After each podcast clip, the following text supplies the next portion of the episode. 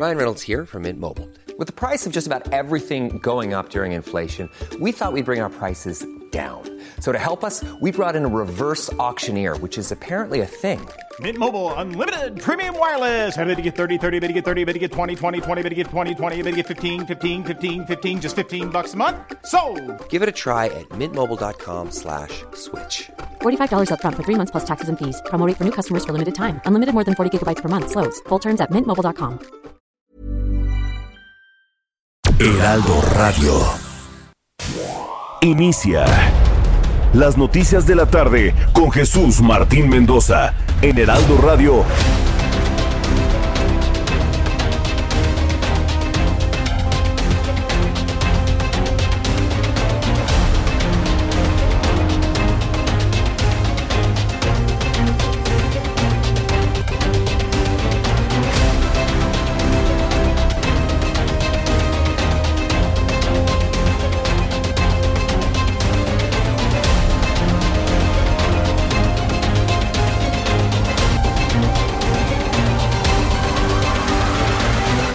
Las 6 de la tarde en punto, hora del centro de la República Mexicana. Bienvenidos, muy buenas tardes. Iniciamos el Heraldo Radio, correspondiente este lunes 29 de noviembre del año 2021. Los últimos días hábiles del mes de noviembre. Y como siempre le he dicho, desde hace muchos años, desde la otra emisora, ¿verdad, Manolo? Tengo por aquí a mi vista a Manolo Mendoza. ¿Se acuerda usted de Manolo Mendoza? En los controles técnicos allá en la otra estación. Bueno, hoy lo tengo aquí de visita, Manolo Mendoza. Como decíamos con él desde hace muchos años, súbale el volumen a su radio que le tengo la información más importante hasta este momento. En primer lugar, en este resumen de noticias, le voy a informar que José Antonio Romero Tellaeche es ratificado como director del CIDE, del Centro de Investigación y Docencia Económicas, el CIDE. Sin embargo, tras la ratificación de José Antonio Romero como director general del CIDE, un grupo de alumnos tomó las instalaciones. No lo quieren. Consideran que es una imposición, que no tiene nada que ver absolutamente con el trabajo que realizan en el CIDE. Vaya problema que se ha generado en este centro de investigación. Le tendré todos los detalles más adelante aquí en el Heraldo Radio. Esta tarde un hombre fue asesinado y otro resultó herido tras un ataque a balazos en Playa Majagua de Puerto Marqués en Acapulco, en el estado de Guerrero. Tras el hecho, un grupo de turistas huyó del lugar. Pues claro, imagínense, usted es turista, viene de lugares del primer mundo, donde las pistolas son parte, pues, prácticamente de los países bárbaros, y de repente una balacera. ¿Qué hace usted como turista? Se va inmediatamente de ahí, y la imagen del país, la imagen de Guerrero, el desgobierno que se vive en el lugar. Bueno, lo vamos a platicar más adelante aquí en el Heraldo Radio. La Fiscalía de la capital de la Ciudad de México dictó prisión preventiva y al congelamiento de cuentas a Julio César Cerna, quien fuera uno de los funcionarios más cercanos en la administración de Miguel Ángel Mancera en la Ciudad de México. La razón, su probable participación en el delito. Ya lo están acusando de enriquecimiento ilícito. Albert Bourla, titular de Pfizer, asegura que la compañía se encuentra trabajando en una vacuna específica contra la variante de COVID-19 Omicron. Aseguró que estará lista en 95 días. Y es que Omicron ha causado una gran preocupación a nivel mundial, en donde algunos especialistas aseguran que es altamente probable que esta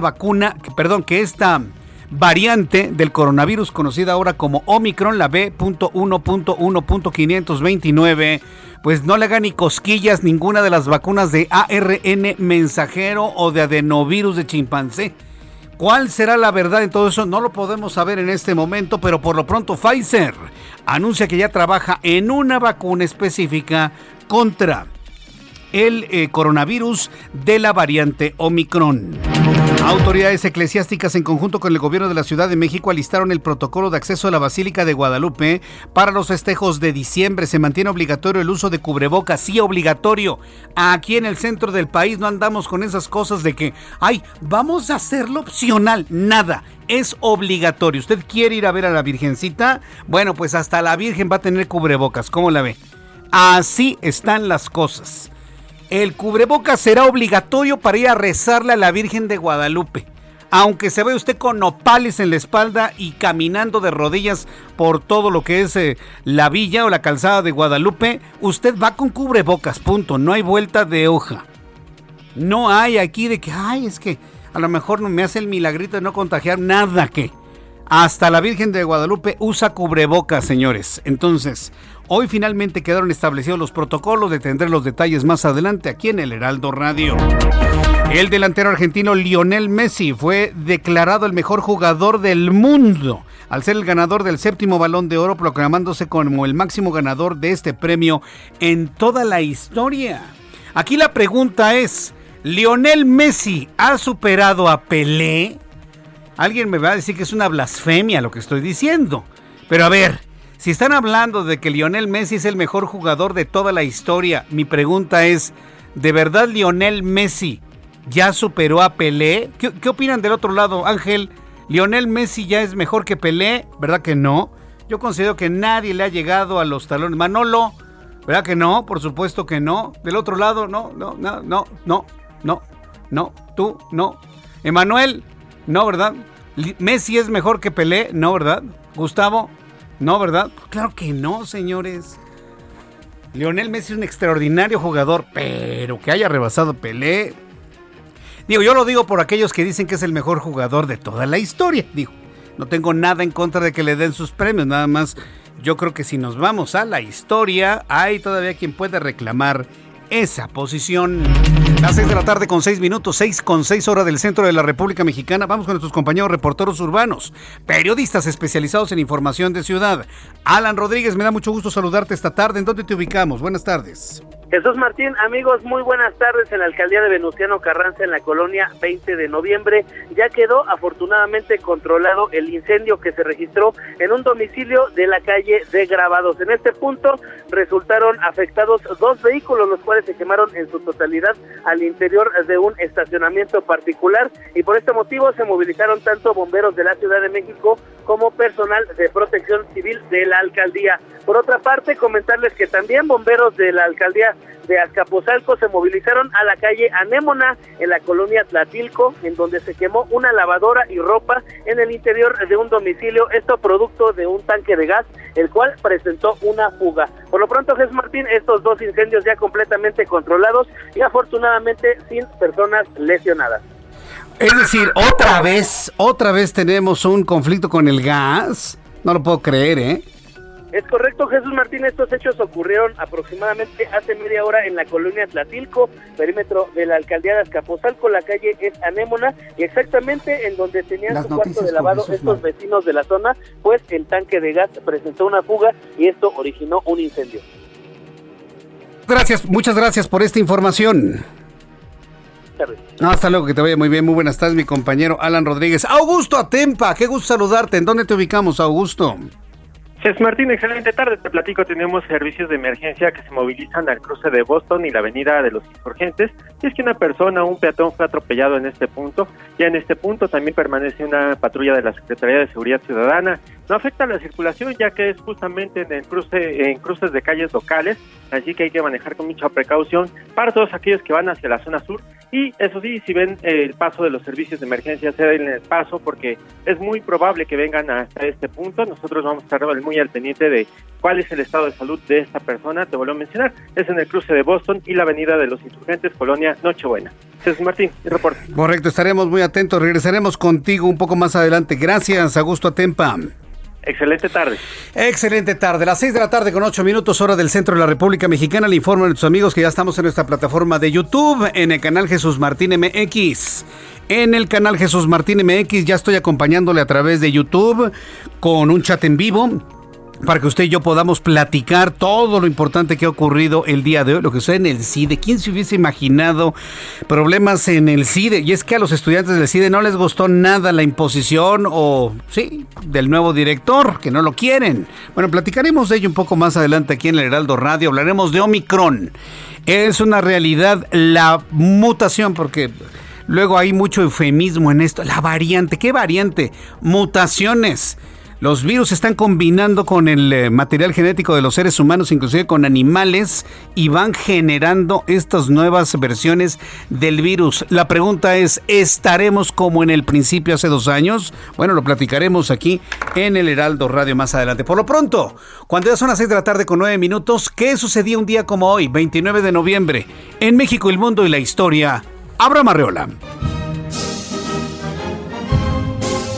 Amigos, bienvenidos. Esto es Un Día Como Hoy en la Historia. 29 de noviembre de 1869 se firma un tratado de anexión de la República Dominicana a los Estados Unidos. Señor Tomás A. Edison. 1877 en Estados Unidos, Thomas A. Edison presenta por primera vez el fonógrafo, un dispositivo para grabar y reproducir el sonido. 1927 se funda en Sonora la Ciudad Obregón. 1969 en Buenos Aires el grupo de rock argentino lanza su primer disco, Almendra. El grupo se llamaba Almendra y estaba liderado por Luis Alberto Spinetta. 1979 en la Ciudad del Vaticano se nombra a San Francisco de Asís como el patrono de los ecólogos. Y en el año 2009, en Uruguay, José Mujica triunfa en la segunda vuelta electoral, que yo sé que muchos dicen que fue el mejor presidente del mundo, pero vamos, solo tenía 3.7 millones de personas a su cargo, que eso es básicamente lo que tiene Baja California. No es que lo odie, pero vamos, veamos los números. El Estado de México tiene 4 veces más la población de Uruguay. Aquí Mujica se volvería loco. De todos modos, ser un buen presidente, eso sí lo fue, pero el mejor del mundo, quién sabe, chato. Además, hoy es el Día Internacional de Solidaridad con el Pueblo Palestino. También es el Día Internacional de las Defensoras de Derechos Humanos y el Día Internacional del Jaguar. Amigos, esto fue Un Día Como Hoy en la Historia. Muchas gracias. Entonces, hoy es el Día Internacional del Jaguar. Ah, bueno, pues muchas felicidades a todos. A Armando Ríos Peter, que es buen amigo de nuestro programa de noticias, independientemente de que nos gusten o no algunas cosas. Un saludo para Armando Ríos Peter. Digo, es que le dicen el jaguar. Entonces, mi querido Armando, una felicitación hoy día del jaguar, por supuesto. Bueno, ya son las 6 de la tarde con 11 minutos hora del centro de la República Mexicana. Escucha usted el Heraldo Radio. Yo soy Jesús Martín Mendoza con toda la información siempre a esta hora de la tarde, de las 6 de la tarde a las 8 de la noche. Vamos a revisar las condiciones meteorológicas para las próximas horas. El Servicio Meteorológico Nacional, que depende de la Comisión Nacional del Agua, nos informa sobre las condiciones que habrán de prevalecer en las próximas horas. Como que nos dio una tregua el intenso frío. Digo, sí está haciendo frío, pero no como en otros días de la semana, pero no cantemos victoria. Las condiciones meteorológicas indican de una gran cantidad de frío para las próximas horas. Frente frío número 11, masa de aire frío y canal de baja presión. Lluvias puntuales intensas en Tabasco, en Veracruz, en Oaxaca, en Chiapas.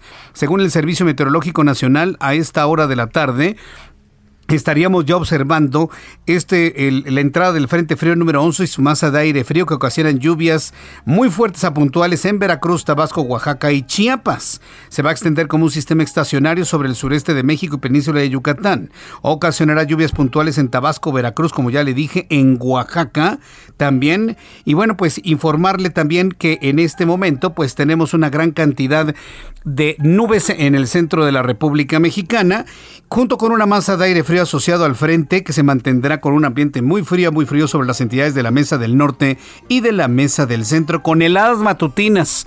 Señores, si ustedes se levantan muy temprano para hacer ejercicio, para correr en las calles, hay que llevar su material de abrigo muy bien establecido, porque si no va a tener mucho frío, va a tener problemas en la respiración. Tenga mucho cuidado cuando respire con aire frío, le pueden dar calambres. Entonces no se confíe, por favor. Si usted hace ejercicio muy temprano, hay que calentar muy bien primero en casa, luego salir poco a poquito hasta que usted se aclimate a las temperaturas mínimas en Ciudad de México, que estarán oscilando entre los 6 y los 8 grados Celsius. Ya con estos elementos atmosféricos, le doy a conocer el pronóstico del tiempo para las siguientes ciudades. El Servicio Meteorológico Nacional informa sobre, ahorita le digo cómo estaremos, por ejemplo, en la ciudad de Guadalajara. Amigos, en Guadalajara, temperatura mínima 11 grados, máxima 27, en este momento 23. En Monterrey, Nuevo León, mínima 12, máxima 25, en este momento 19. Le informo que tendremos mínima 11 grados, máxima 26 en Tijuana, en este momento 21. Amigos, en Mérida, Yucatán, 19 grados la mínima, máxima 29. En Oaxaca, mínima 9, máxima 25, 19 grados en este momento. Colima, mínima 18, máxima 33. Culiacán, Sinaloa, mínima 18, máxima 34. Y aquí en la capital de la República, el termómetro está en 21 grados, la mínima 11 y la máxima 24 grados Celsius.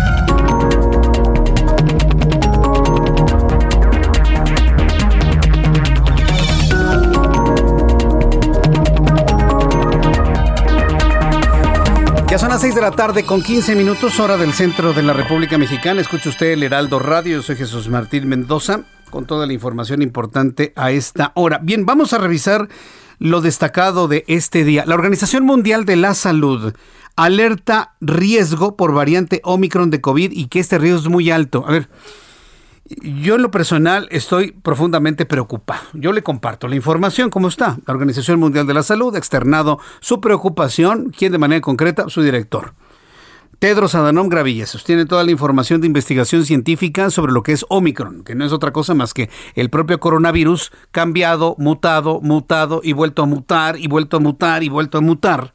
Que ya está en el continente americano, ya se declararon los primeros 2 casos en Canadá. La Organización Mundial de la Salud está preocupada. Los países pensantes del primer mundo ya cerraron sus aeropuertos, ya cerraron otra vez sus fronteras, ya están hablando de resguardos nuevamente sin afectar la economía. Y los países del tercer mundo, los países subdesarrollados, no nada más en lo económico, sino en todo lo demás, pues diciendo que no pasa nada, que no es cierto, que no sé qué, que están exagerando, que estamos exagerando. Órale, pues. Estamos exagerando. Órale, pues, está bien. Yo no me voy a pelear con nadie del gobierno de este país. Simple y sencillamente cumpliré con mi labor de informarle al público que estamos ante un nuevo peligro. Estamos como al inicio. Una variante que ya algunos científicos consideran como peligrosa, como preocupante, aunque solamente ha provocado algunas gripas, pero sobre todo están viendo su desenvolvimiento en cuanto a contagios en Sudáfrica, en Europa, ya en Canadá y posiblemente en Brasil. Fíjese, posiblemente Brasil nos dé la sorpresa en las próximas horas. La Organización Mundial de la Salud calificó este lunes como un riesgo mundial muy alto. Y el muy no se lo estoy poniendo yo. Lo está poniendo la Organización Mundial de la Salud. La Organización Mundial de la Salud calificó este lunes como un riesgo mundial muy alto a la variante de COVID-19 Omicron, dado que su alto número de mutaciones, algunas de ellas preocupantes, pueden asociarse a una potencial fuga inmunológica y a una mayor transmisibilidad, que es una fuga inmunológica que ni las vacunas podrían detenerlo. Lo entendemos, ¿sí? Así lo informó el jefe de la Organización Mundial de la Salud, Tedros Adhanom Ghebreyesus. Esto fue lo que dijo al mundo hace algunas horas. Podemos esperar que sea probable una mayor transmisibilidad, por lo que vamos a tener más casos rápidamente. Ya estamos viendo los primeros indicios de ello, y si eso ocurre, estimo que superaremos los 10,000 casos diarios al final de la semana, y veremos la presión sobre los hospitales en las próximas 2 o 3 semanas. La propia aparición de Omicron es otro recordatorio de que, aunque muchos de nosotros podamos pensar que hemos acabado con el COVID-19, este no ha acabado con nosotros. Bien, pues esto fue lo que dijo Tedros Adhanom. Aquí tenemos una de dos. O le creemos a Hugo López-Gatell, o le creemos a Tedros Adhanom. Es más, vamos a hacer una cosa, vamos a hacer un ejercicio de esos que nos gustan mucho aquí en este programa de noticias.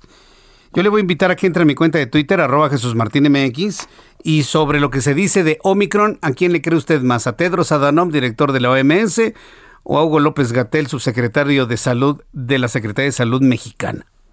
Ya, además es una cuestión de escoger, ¿no? Tedros Adhanom, con base en lo que le dicen sus científicos, habla de una peligrosidad de este virus. Lo entendemos así. Y aquí en México dicen que no pasa nada, que no es cierto, que estamos exagerando. Yo le invito al público que me diga quién le va a creer usted, a quién le va a creer. Por lo pronto yo sí le invito a que, independientemente a quién le crea, siga utilizando el cubrebocas, la sana distancia, mantenerse en su casa en la medida de lo posible, mantener la actividad económica. Si se mantiene en su casa, no le digo que se mantenga encerrado a piedra y lodo. Que se mantenga en su casa, que trate de trabajar a distancia, camine por la cuadra de su casa, que le dé el sol, coma bien, haga ejercicio. muévase, camine, esté activo. Ya el concepto del resguardo que entendíamos allá a principios del año 2020 al concepto que tenemos ahora es completamente distinto. Ya no estamos hablando de encerrarnos, ¿no? No se trata de un monstruo, se trata de un virus monstruoso, efectivamente, pero que lo podemos controlar si comemos bien, si nos asoleamos bien, si hacemos ejercicio y nos mantenemos alejados de los lugares de riesgo. Y si usted tiene que salir necesariamente, utilizar cubrebocas. La utilización del cubrebocas no está a discusión. Así se lo pongo, ¿eh? No está. Pero es que Jesús Martín, es que una gobernadora no está a discusión. El uso del cubrebocas es obligatorio en todos lados. Sí. Estamos en el peor de los mundos, ¿no? Donde ya algunos quieren hacer obligatoria la vacuna y no hacer obligatorio el cubrebocas. Y muchas personas están diciendo, ya con la vacuna, ¿para qué uso tapabocas, bozal? Como le llaman los integrantes de este gobierno que tenemos actualmente. Bozal, así le llaman. Como diciéndole perros a quienes usamos cubrebocas. No, señores, olvídense de los insultos para desmotivar el uso del cubrebocas. Usted utiliza el cubrebocas o mascarilla, si le quiere llamar de esa manera. Y de esa manera evitará que el virus, sea el Omicron, sea el Delta, sea el Alfa, sea el que sea, le llegue a sus pulmones. Y si usted lo tiene en sus pulmones, evitará que le llegue a otras personas, o por lo menos disminuye el riesgo de que esto ocurra. No hay vuelta de hoja, ¿eh? Tenemos que seguir utilizando el cubrebocas, por favor. Entonces, bueno, pues ahí está entonces todo lo que de alguna manera se ha informado el día de hoy sobre esto. Los primeros 2 casos de la variante Omicron de COVID-19 en el continente americano fueron detectados en la capital canadiense, Ottawa, en donde 2 personas provenientes de Nigeria, con eso se confirma que efectivamente la nueva variante se está generando en África, informaron autoridades sanitarias canadienses. Otras 2 personas en la provincia de Hamilton se mantienen en observación porque se sospecha que están infectados con la nueva mutación. Una mutación que algunos científicos en Europa, esto ya se lo comento a usted, han asegurado que su prevalencia y su desarrollo recuerdan al ébola. A mí esa declaración me pareció un poco exagerada, pero imagínense, si es como el ébola, el Omicron, entonces ni nos preocupemos. Y le voy a decir por qué. Porque el ébola se desarrolla tan rápido y enferma y mata a las personas que contagia tan rápido que no le da tiempo ni de salir de los núcleos donde aparece. Si Omicron es como el ébola, como están diciendo algunos científicos en Europa, entonces no nos preocupamos. Se autocontrola por la velocidad y su virulencia. Pero si no es así, si su nivel de contagio puede tardar una semana, su incubación otra semana, pues es tiempo suficiente para que aparezca prácticamente en todo el mundo antes de que termine 2021. Por lo pronto ya tenemos 2 casos en América, 2 en Canadá. El presidente de los Estados Unidos, Joe Biden, informó que esta nueva cepa es motivo de preocupación, pero no de pánico, por lo que instó a la población a mantener la calma y continuar con las medidas sanitarias porque hasta el momento no se consideran necesarias medidas de prevención adicionales, por ahora. Y ante la irrupción de la variante Omicron de COVID-19, el presidente mexicano, Andrés Manuel López Obrador, llamó a toda la ciudadanía a no espantarse. No se espanten. Esa ha sido la tendencia en México siempre. No hay que espantar a la población, no hay que espantar a las audiencias, no hay que espantar a la población. Hoy el presidente haciendo lo mismo que hacían los priistas desde siempre. Hacer como que no pasa nada, a no espantarse sobre los efectos, toda vez que aún no se sabe con certeza su gravedad. Esta es la voz del presidente mexicano Andrés Manuel López Obrador. Decirle a todos los mexicanos que estamos llevando a cabo un seguimiento, que no hay elementos para preocuparnos, no hay motivos de riesgo de acuerdo a los reportes que me han entregado los especialistas. Pero el no saber no significa que no pasa nada, ¿sí? La ignorancia de las cosas no significa que algo sea menos peligroso. El no conocer un peligro no anula el peligro. ¿Está usted de acuerdo conmigo? Digo, por favor, el no saber de un peligro no lo anula. Por favor, entonces, Ante la duda, sigámonos cuidando, usemos cubrebocas, lavémonos las manos, sana distancia. De la medida de lo posible, evitemos lugares con mucha aglomeración, con mucha concurrencia. Hagámoslo por nosotros, por nuestra vida y por nuestra salud. Y decir eso en la radio, en la televisión, no es exagerar, que quede claro, ¿eh? Es una responsabilidad social que tenemos de informarle a usted lo que debemos hacer para no enfermarnos. Voy a los anuncios y regreso enseguida con más información. Twitter, @JesúsMartínMX. En YouTube, Jesús Martín MX. Escuchas a Jesús Martín Mendoza con las noticias de la tarde por Heraldo Radio, una estación de Heraldo Media Group. Heraldo Radio.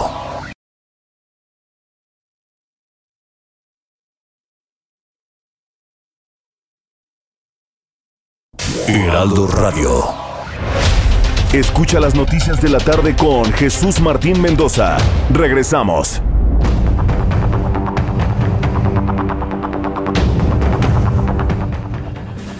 Ya son las 6 de la tarde con 30 minutos hora del centro de la República Mexicana. Continuamos con toda la información aquí en el Heraldo Radio. Muchas gracias, Fernanda, que me escribe. Dice: mi querido Jesús Martín, ahora sí bájale una rayita lo de tapaboca. Tú que has citado a la Real Academia, échale un ojo. Bueno, pues es que nos referimos como tapaboca. En realidad el nombre es mascarilla, Fernanda. ¿Sí? Pero pues si tenemos a integrantes de la 4T que le llaman bozal, ¿qué prefieres? ¿Que le diga cubrebocas, tapaboca? O, yo le digo cubrebocas o mascarilla. Y estos señores le llaman tapaboca o ya en forma muy, muy, muy despectiva, bozal. Fíjense que tengo el comentario, antes de continuar con todo esto, rápidamente le leo, de Julio de la Rosa. Julio de la Rosa es uno de tus amigos que me están escribiendo a través de Twitter y no bueno. Escuche lo que me está comentando Julio. Nos comenta Julio de la Rosa a todos. Me dice: Jesús Martín, los ciudadanos africanos han contagiado de la variante de COVID en sus viajes. Sí, completamente de acuerdo. Solo les recuerdo, nos dice Julio de la Rosa, que el fin de semana pasado tuvimos el maratón de la Ciudad de México, en donde muchos corredores vienen de África. Es verdad. Y el presidente y la jefa de gobierno como si nada. Pues mira, Julio de la Rosa, yo creo que llegó el maratón de la Ciudad de México y llegaron los corredores africanos en un momento en el que apenas nos estamos dando cuenta. No los voy a justificar, ¿sí? Pero trato de entender el momento, el tiempo en el que están sucediendo las cosas. Los corredores africanos no llegaron el día anterior del maratón, tienen semanas aquí, entrenan a esta altura sobre el nivel del mar. Todos sabemos que los corredores africanos a eso se dedican, de eso viven muchos, de ganar los premios en efectivo que dan estas carreras, y se inscriben en todas las carreras del mundo y entrenan durísimo. Llegan semanas antes, entrenan, se aclimatan, altura, temperatura, humedad, contaminación, todo para poder ganar, porque de ahí viven, de eso viven esta comunidad de corredores. Entonces, los corredores africanos no llegaron el día anterior a la carrera, ¿eh? Tienen semanas aquí. Ahora, ¿en qué momento se generó este contagio o esta declaración? Bueno, yo recuerdo que Ian fue la primera persona que me platicó: mira, papá, lo que está saliendo en las noticias de Europa. Y estábamos leyendo la nota del B.1. Hasta el nombre me pareció extraño, ¿no? No tenía el nombre de Omicron. Y lo comentó hace 3 sábados precisamente. Entonces, cuando esto lo conocemos en el mundo, fue a principios de noviembre, ¿eh? A principios de noviembre. Los corredores ya estaban aquí. ¿Podíamos señalar alguna culpa? Pues no, pues estábamos en total desconocimiento de lo que estaba pasando en África. Insisto, yo no voy a justificar, pero trato de entender el momentum. O sea, esto es producto del dinamismo económico, social, migratorio, demográfico, que ya se ha normalizado en todo el mundo. Entonces, bueno, pues vamos, esperemos que estas personas que llegaron de allá no tengan el coronavirus Omicron. Ojalá. Yo pienso que no lo tienen, porque de haberlo tenido, no hubieran corrido. Se hubieran sentido mal aquí. Se hubieran enfermado ya aquí. Pero bueno, pero es muy interesante lo que nos estás planteando, ¿eh? Muchos corredores africanos que llegaron a la carrera, a la maratón de la Ciudad de México. Veamos finalmente qué es lo que sucede en los próximos días. Bueno, en más información que le tengo a esta hora de la tarde, vamos con nuestro corresponsal Carlos Juárez, que es nuestro corresponsal en Tamaulipas. El gobierno de la entidad ordena reforzar la vigilancia en puertos y aeropuertos por la variante Omicron. Recuerde que hay una orden de no cerrar nada en este país, pero cada gobernador tiene la posibilidad, como ya lo hizo Carlos Joaquín allá en Cancún, de reforzar las vigilancias en los aeropuertos. Carlos Juárez, ¿qué va a suceder en Tamaulipas? Adelante, Carlos. Hola, ¿qué tal, Jesús Martín? Qué gusto saludarte a ti y a todo el territorio. Efectivamente, el gobierno de Francisco García Cabeza de Vaca instruyó el fortalecimiento de la vigilancia epidemiológica en fronteras y aeropuertos, así como intensificación de las medidas preventivas entre la población ante la posibilidad de un disperso e ingreso de esta variante Omicron. La Secretaría de Salud, Gloria Molina Gamboa, aseguró que en Tamaulipas no hay casos sospechosos ni confirmados de esta nueva variante reportada en varios países. Molina Gamboa informó a través de la Comisión Estatal para la Protección contra Riesgos Sanitarios que se dará seguimiento a los extranjeros que ingresen a la entidad y se solicitará a las aerolíneas, mucho ojo con esto, información sobre las conexiones de los vuelos con países donde circule la nueva variante. Ante la cercanía de las fiestas de Sembrina y el arribo de paisanos al territorio estatal hizo el llamado a que ingresen vacunados para evitar brotes de la enfermedad que puede derivar en una cuarta ola de contagios. Este es el reporte, Jesús Martín, desde Tamaulipas. Correcto, gracias por la información, Carlos Juárez. Muy buenas tardes. Hasta luego, muy buenas tardes. El mundo está reaccionando de manera muy rápida al tema de Omicron, ¿sí? Y yo sé que va a empezar a escuchar, ay, Jesús Martín, es que estas noticias me angustian. Mire, no se angustie. Yo sé que muchas personas han decidido ya no oír noticias, ya no escuchar nada, aunque les guste nuestro programa, decir, no, es que yo ya no quiero saber nada del coronavirus. Mire, yo lo sé, yo lo entiendo. Es más, yo mismo a veces le he recomendado, ¿sabe qué? Descanse sus oídos, descanse su alma, descanse su mente, leamos un libro, escuchemos música, abracemos a la familia. Yo mismo se lo he dicho, yo lo sé.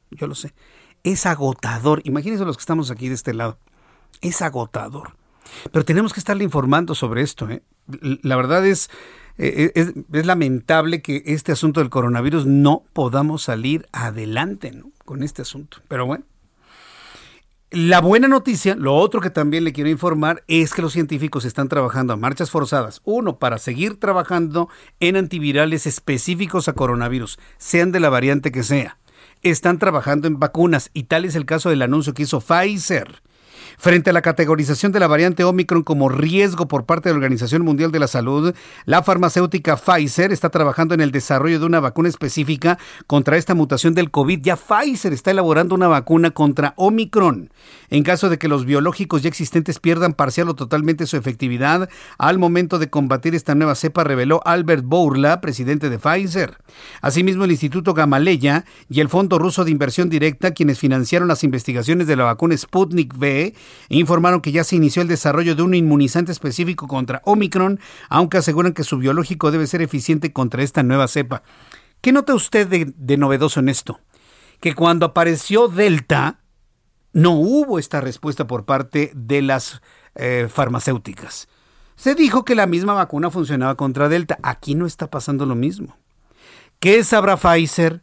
¿Qué sabrá Gamaleya y Sputnik para estarse apresurando a sacar una vacuna? Nos asegura Pfizer que 95 días tendrá ya la vacuna contra coronavirus Omicron, una vacuna muy, muy, muy específico.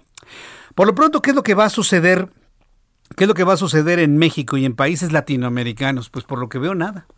Seguiremos con nuestra vida. Es más, mientras se está desarrollando Omicron en África, el temor lo hay en Europa. Ya llegó Omicron a Canadá. Aquí en México estamos planeando ir a ver a la Virgen de Guadalupe el 11 y 12 de diciembre. ¿Qué implica ir a ver a la Virgen? Que se van a congregar por lo menos unos 8 millones de mexicanos en el Templo Mariano, en la Ciudad de México, en la Alcaldía Gustavo Madero. 8 millones de seres humanos reunidos en un mismo lugar. ¿Cuándo está entrando Omicron? Yo lo pongo como pregunta nada más, ¿eh? Como pregunta. Hoy inclusive autoridades eclesiásticas junto con el gobierno de la Ciudad de México hoy ofrecieron una conferencia de prensa muy importante para anunciar a México que sí se van a poder realizar hasta ahorita, ¿eh? Vamos a ver cómo van las cosas las siguientes semanas. Todas las ceremonias y fiestas y mañanitas a la Virgen de Guadalupe la noche del 11 de diciembre. Como no ha habido peregrinaciones en los últimos años, sobre todo el año pasado no hubo, bueno, pues ahora se está anunciando que se va a abrir el Templo Mariano, la Basílica de Guadalupe, con todos los protocolos contra COVID necesarios. Autoridades eclesiásticas, en coordinación con el gobierno de la Ciudad de México, dieron a conocer el protocolo de seguridad sanitaria para los festejos de diciembre en la Basílica de Guadalupe. Se mantendrá obligatorio el uso de cubrebocas, mantener sana distancia, evitar aglomeraciones, y se recomendó que en caso de no estar vacunado se debe evitar asistir. No se le va a pedir un comprobante de vacuna, solamente es un exhorto. Si usted no está vacunado, no vaya a la Basílica de Guadalupe, punto. Se le está pidiendo. Y yo le voy a decir una cosa, señores y señores, a ver, súbale el volumen a su radio. Y se lo voy a decir en este momento como católico que soy, Dios está en todos lados. Nuestro Padre Jesucristo está en todos lados. La Virgen María nos escucha en cualquier momento. En un momento que usted tenga de recogimiento, de reflexión, en un lugar donde sienta un poco de paz, en cualquier momento Dios lo escucha. La Virgen de Guadalupe lo escucha. La Virgen María lo escucha, como nos está escuchando en este momento. Y por eso me dice, dilo al aire. No es necesario ir a la basílica. En su casa, una imagen de la Virgen, que lo meta en una reflexión de pedirle con toda humildad a nuestra Madre que nos ayude en la vida, con eso es más que suficiente. Pero bueno, yo sé que hay personas que quieren ver el ayate de Juan Diego, sentir la peregrinación. Eso está muy bien, eso me parece muy bien. Pero si no puede hacerlo, tenga usted la tranquilidad y la confianza de que Dios, su Hijo Jesucristo, la Madre, la Virgen María, en todas sus formas y manifestaciones en el mundo, sea Fátima, sea Guadalupe, sea la Virgen María, sea la Virgen de cualquier lado que usted me diga, nos escucha donde estemos. No tenga la menor duda. Chiguil, el alcalde de la Gustavo Madero, Francisco Chiguil, informó que estará prohibido dormir en las inmediaciones de la basílica, permanecer en el atrio, no se va a poder permanecer en el templo y de preferencia no acudir con niños ni adolescentes. Le digo, mejor quédense en su casa. ¿Con quién va a dejar a los niños en la casa? No los va a poder llevar a la basílica. Por su parte, el rector de la basílica, Salvador Martínez, informó que las misas serán pregrabadas y se van a transmitir por vía streaming. Y bueno, pues Francisco Chiguil, quien es el titular de la alcaldía Gustavo Madero, esto comentó hoy por la mañana. En primer lugar, las indicaciones fundamentales radican en el uso de cubrebocas obligatorio, esquema de vacunación completo. Si no se han vacunado, pues recomendamos que no asistan a este recinto guadalupano. Dentro de las restricciones que tenemos y que estamos recomendando, es que no se recomienda traer niñas y niños y adolescentes, no se permite la pernocta, no habrá celebraciones religiosas, se podrá permanecer en el atrio y tampoco en el interior de los templos. Ahí está lo que dijo el propio alcalde de Gustavo Madero, Francisco Chiguil. Si no se va a poder quedar y usted no tiene dinero para rentar un hotel, o si usted llega y no conoce a nadie que le pueda prestar pues un rinconcito esa noche de entre el 11 y el 12, de verdad se lo digo de corazón, no venga, no pasa nada. Ni se va a condenar, ni se va a enojar la Virgencita con usted, ni va a dar marcha atrás en aquello que le prometió. Los que están jurados para ya no beber, para ya no drogarse, no va a pasar nada, no van a caer nuevamente en la tentación. Lo digo con todo respeto y con toda energía para las personas que profesan la misma religión que yo. ¿Sí? No es necesario hacer todo eso, y menos en una pandemia, nunca la Virgen de Guadalupe va a permitir que usted se ponga en riesgo o que ponga en riesgo su familia, nunca. Entonces, vaya usted analizando la situación como va a estar en la capital de la República, y posiblemente sea mejor quedarse en casa, tal vez reunirse los vecinos, por prenderle alguna veladora a la Virgen de Guadalupe, cantar las mañanitas en su lugar de origen.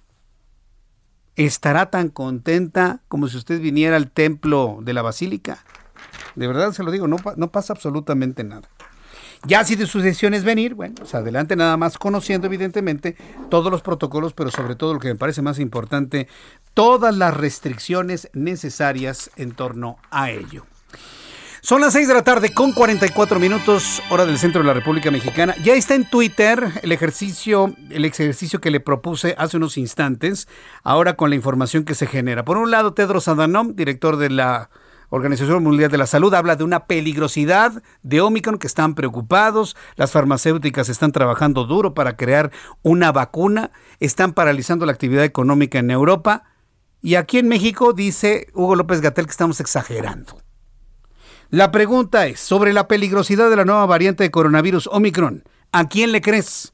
¿A Tedros Adhanom, director de la Organización Mundial de la Salud, o a López-Gatell, subsecretario mexicano de Salud? Están arrobados ambos, para que sepan de esta encuesta. Hasta este momento, de las personas que han participado en nuestro ejercicio, el 97% de las personas le creen a Tedros Adhanom y solamente un 3% a Hugo López-Gatell. Le invito para que entre a mi cuenta de Twitter, @JesusMartinMX. @JesusMartinMX. Otro tema, lo que está sucediendo en el CIDE, sorprendente. Centro de Investigación y Docencia Económicas. A pesar de que de la oposición de la comunidad estudiantil, José Antonio Romero Tellaeche fue ratificado como director general del Centro de Investigación y Docencia Económicas, el CIDE. Así lo anunció la titular del CONACYT, María Elena Álvarez Bulla, y este fue el momento en el que la señora Bulla dio a conocer el nombre del señor Romero como director del CIDE. Como se puede constatar, se trató de un ejercicio en el que fueron escuchadas y ponderadas todas las voces y se llevó a cabo con pleno respeto a los mecanismos institucionales que señalan las disposiciones oficiales.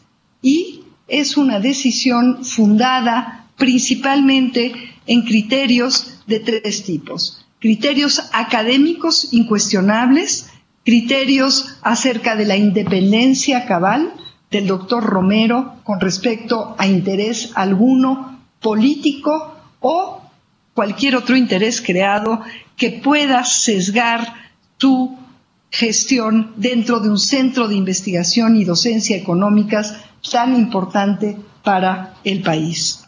Sí, es un centro muy importante, pero requiere de su autonomía, de su libertad en muchos sentidos. Tengo en la línea telefónica, súbale el volumen a su radio, sobre todo amigos que nos escuchan en el CIDE. Converso con Eduardo Muñiz, estudiante de maestría en Administración y Políticas Públicas del Centro de Investigación y Docencia Económicas. Estimado Eduardo Muñiz, me da mucho gusto saludarlo, bienvenido, muy buenas noches ya. Muy buenas noches, gracias por el espacio. A ver, ¿cuál ha sido el problema con el doctor Romero, que ahora se convierte en el nuevo director del CIDE? ¿Qué tiene, qué no tiene, por qué lo quieren, por qué no lo quieren? El problema con el doctor Romero es que llegó a una casa que desconocía, lleno de prejuicios y con un diagnóstico sacado de una visión ideologizada respecto a lo que hacemos. Hace un par de semanas, cuando presentó su plan de trabajo, notamos los estudiantes con preocupación que había afirmaciones falsas o sinceramente engañosas, confundidas respecto a nuestra labor como estudiantes y a la educación que recibimos. Por ejemplo, solicitamos una conversación con él y él se negó a tenerla y luego emitió una especie de conferencia en la que las preguntas estaban restringidas y ahí nos ofendió en diversas ocasiones, ¿no? Con un discurso paternalista, nos llamó alumnos manipulados, esponjas ideológicas, solo porque teníamos dudas e inquietudes del plan de trabajo que presentaba. Entonces dicen que está... Eso me recuerda mucho a López Obrador, que él dice que el CIDE y otras universidades están derechizadas. Ese es el calificativo que han utilizado. ¿Ustedes se sienten derechizados? Me parece que es muy audaz hacer un diagnóstico así de categórico de una institución que es plural, ¿no? Habemos más de 484 estudiantes, más de 100 docentes, todos de distintas filosofías y formas de ver el mundo, ¿no? Desde luego que no somos una universidad plural. Ahora, en esa pluralidad es desde el punto de vista político. Con eso quiero preguntar, ¿el Centro de Investigación y Docencia Económicas es una universidad, es un centro de investigaciones, están dedicados a la investigación, a la cátedra, o también hacen algo de política? Supongo que algunos investigadores fuera de las horarios de clase se desempeñan en actividades públicas, pero dentro de la institución lo que importa es encontrar investigaciones que den cuenta de la realidad nacional para que los tomadores de decisión pertinentes actúen en consecuencia. Ahora, ¿qué han pensado hacer? Porque hemos visto que hay manifestaciones, hay protestas, inclusive algunas protestas que entiendo que no se van a levantar hasta en tanto no salga el doctor Romero de este lugar. ¿Cómo van a estar estas manifestaciones y esta exigencia? Hasta ahora todas nuestras manifestaciones han sido pacíficas, escalonadas y así van a seguir. Nosotros creemos en el peso de la ley y la institucionalidad y estamos exigiendo un diálogo con el doctor Romero. Asimismo, consideramos que la ratificación que hizo hoy de su cargo por parte de la directora de CONACYT, la doctora Álvarez Bulla, fue claramente ilegítima y desde luego también probablemente ilegal en la medida en que no se han presentado las actas de votos del Consejo Directivo, que es uno de los requisitos que se deben de cumplir. ¿Cuál es la relación del CIDE con la señora Álvarez Bulla? El CIDE es un instituto que depende directamente del CONACYT, de tal suerte que es una relación directa. ¿Buena o mala? Es una relación institucional, ¿no?, que me parece que ha ido teniendo fricciones debido a la falta de cooperación, de diálogo, de entendimiento entre las partes. Uh-huh. Me gusta que califique como una relación institucional que no implica estar de acuerdo o no de acuerdo, ¿no?, necesariamente, Eduardo Muñiz. Exactamente.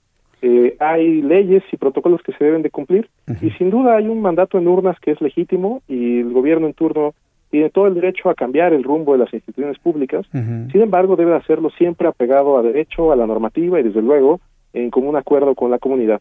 A mí me sorprende mucho este tipo de situaciones porque el contacto que hemos tenido, y yo en lo personal desde hace muchos años, con el Centro de Investigación y Docencia Económicas, es para buscar análisis, entrevistas, hemos hecho mesas, hemos hecho mucho trabajo de información y de conocimiento para el público. Esta es la primera vez en toda la historia que tengo de tener este contacto con el CIDE y sus investigadores, la primera vez en donde estoy escuchando desacuerdos, en donde estoy escuchando protestas, en donde veo que no hay un acuerdo por quién los va a dirigir. Esto es histórico y sorprendente, Eduardo Muñiz. Justamente, en casi 50 años de historia, nunca había habido un movimiento estudiantil en el CIDE, porque nunca había hecho falta. Imagínate, este hombre lleva 3 meses de interino, sí, y ya ha hecho tanto daño a esta comunidad, que sencillamente es difícil dialogar con él sin recurrir a este tipo de medidas. La parte que preocupa es que no existe un diálogo, que el doctor Romero no esté dispuesto a hablar. ¿Cuál es la razón? ¿Trae alguna consigna? ¿Qué es lo que ustedes perciben de ello? Me parece que el doctor Romero tiene miedo a la comunidad en función de que apela a ella desde el perjuicio. Lo invitamos a que se acerque, a que conozca el trabajo académico, los planes de estudios, y vea que el CIDE es una universidad plural, de excelencia, y que tiene muchísimo que aportar al país. Uh-huh. Vaya, aquí hay un asunto. Si el doctor Romero, que ahora dirige el CIDE, no sabe que es una institución plural y de excelencia, entonces sí hay mucho de qué preocuparse, ¿eh? Sin duda. Y es tanto así que hoy en día ni siquiera sabemos si su elección fue plenamente legal. Insisto, presumimos que probablemente hay vicios de fondo en el procedimiento de selección y vamos a recurrir a los tribunales para derivar esta consecuencia. Esto es muy importante. ¿Qué van a hacer concretamente para transparentar el proceso de elección del doctor Romero? La convocatoria decía, por una parte, que se debería de consultar con la comunidad los planes de trabajo, las candidaturas. A la comunidad estudiantil nunca se le consultó. Además, insisto, dice que debe ser ratificado su nombramiento por el Consejo Directivo, que está integrado por 14 instituciones. Es momento, a pesar de que a las 11 de la mañana se nombró su titularidad, es momento que no hemos recibido ni visto publicadas las actas de los votos, así que presumimos que seguramente ni siquiera se tomaron en cuenta.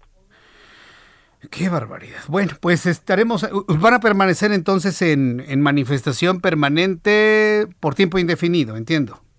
Así es, nuestro llamado es a la legalidad y al diálogo para concordar. Queremos seguir trabajando en beneficio del país. Muy bien, bueno, pues estamos en comunicación. Yo agradezco mucho a Eduardo Muñiz esta comunicación con el auditorio del Heraldo Radio y cualquier novedad, pues volveremos a entrar en comunicación con usted. Muchas gracias, Eduardo. Por supuesto que sí, gracias por el espacio. Hasta pronto, que le vaya muy bien. Es Eduardo Muñiz, estudiante de la maestría en Administración y Políticas Públicas del CIDE. Ahora el CIDE, la Metropolitana, la UNAM, ahora el CIDE. Bueno, ya no hablemos de las escuelas privadas, ¿no? Ahora el CIDE, de verdad, ahora el CIDE. Hay alguien que me dice en Twitter, sí, algo que yo creo que es muy, muy, muy atendible. Dejen en paz al CIDE, hombre. Ahora se meten con el CIDE. dejen en paz al CIDE. Dejen a los estudiantes estudiar, trabajar, investigar, hacer crecer al país. Ahora el CIDE. Ahora el CIDE. Son las 6 de la tarde con 55 minutos. Vamos a ir a los anuncios. Al regreso de los mensajes le tengo un resumen con las noticias más importantes. Voy a platicar más adelante con Alberto Esteva. ¿Se acuerda usted de Alberto Esteva? Él fue alcalde en Álvaro Obregón. Sale Alberto Esteva y llega Lía Limón a Álvaro Obregón. Bueno, pues Alberto Esteva se ha registrado como aspirante de Morena para ser gobernador en Oaxaca. Fíjese qué asunto, ¿no? Platicaré con Jessica Paredes, directora de la Fundación de Investigaciones Sociales, sobre la campaña Shots de Verdad. Esto lo platicaremos un poco más adelante. Le invito para que me siga a través de mi cuenta de YouTube, en el canal Jesús Martín MX, tengo un chat en vivo, y a través de Twitter, @JesúsMartínMX. En YouTube, búsqueme en el canal Jesús Martín MX.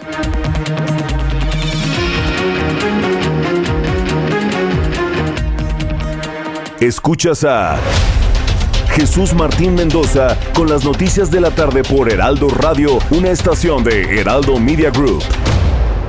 Heraldo Radio, la HCL, se comparte, se ve y ahora también se escucha.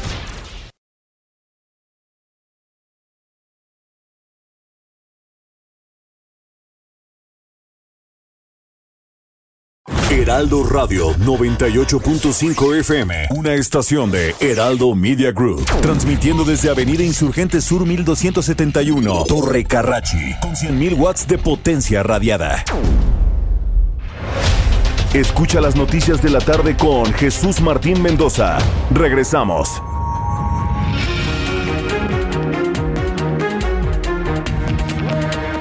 Ya son las 7 en punto, hora del centro de la República Mexicana. Le tengo un resumen con las noticias más importantes en el Heraldo Radio.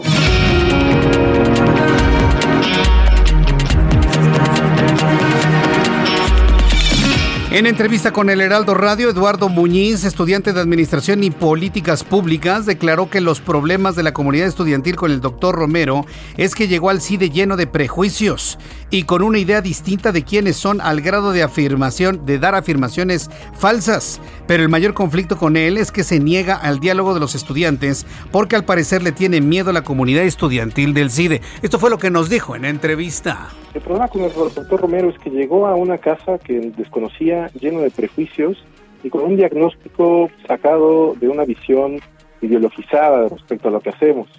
Hace un par de semanas, cuando presentó su plan de trabajo, notamos los estudiantes con preocupación que había afirmaciones falsas o sinceramente engañosas, confundidas respecto a nuestra labor como estudiantes y a la educación. Por ejemplo, solicitamos una conversación con él y él se negó a tenerla, y luego emitió una especie de conferencia en la que las preguntas estaban restringidas, y ahí nos ofendió en diversas ocasiones, ¿no? Con un discurso paternalista, nos llamó alumnos manipulados, esponjas ideológicas, solo porque teníamos dudas e inquietudes del plan de trabajo que presentaba. La Junta de Coordinación Política de la Cámara de Diputados aprobó en lo general los lineamientos del Parlamento Abierto para la reforma eléctrica, pero sin definir fecha para el arranque de la discusión con especialistas, incluso con los propietarios de las empresas generadoras de electricidad. El consejero presidente del Instituto Nacional Electoral, Lorenzo Córdoba, reconoció que le han planteado ser candidato presidencial de la oposición en las elecciones de 2024. Sin embargo, reiteró su negativa a aceptar esa postulación. El ex candidato presidencial Ricardo Anaya señaló que el decreto del presidente mexicano de la semana pasada sobre el blindaje de las obras públicas del gobierno federal, considerando las de seguridad nacional, es el más grave de todos sus actos de autoritarismo, y el volver las materias de seguridad nacional es altamente inconstitucional. El fin de semana se presentó el comité promotor del Frente Cívico Nacional, el cual tiene el propósito de encontrar a un candidato para competir en las próximas elecciones presidenciales del 2024 frente al candidato que sea elegido por el Partido Movimiento de Regeneración Nacional. El Frente Cívico busca proponer un candidato del bloque opositor que sea elegido por la ciudadanía como una iniciativa que empodere a los mexicanos. Elementos de la Marina Armada de México rescataron a 19 personas de origen cubano que estaban naufragando frente a las costas de Yucatán. Antes del mediodía las trajeron a tierra para ser entregadas a las autoridades migratorias y recibir atención médica. La rectora de la Universidad Autónoma de Querétaro, Teresa García, solicitó a las autoridades que confíen en las vacunas nacionales como la Kivax, que desarrolla esa casa de estudios. Informó que ese biológico, esa vacuna, será parte de todo el cuadro de vacunación de segunda generación que genera anticuerpos en un tiempo prolongado por su desarrollo que enfrenta en problemas económicos por falta de financiamiento. Jack Dorsey, presidente ejecutivo de la red social Twitter, renunció a su cargo. En un mensaje en la misma red social escribió que después de casi 16 años en esa empresa, de ser cofundador y hasta presidente ejecutivo, decidió que finalmente era hora de irse. Son las noticias en resumen. Le invito para que siga con nosotros. Le saluda Jesús Martín Mendoza.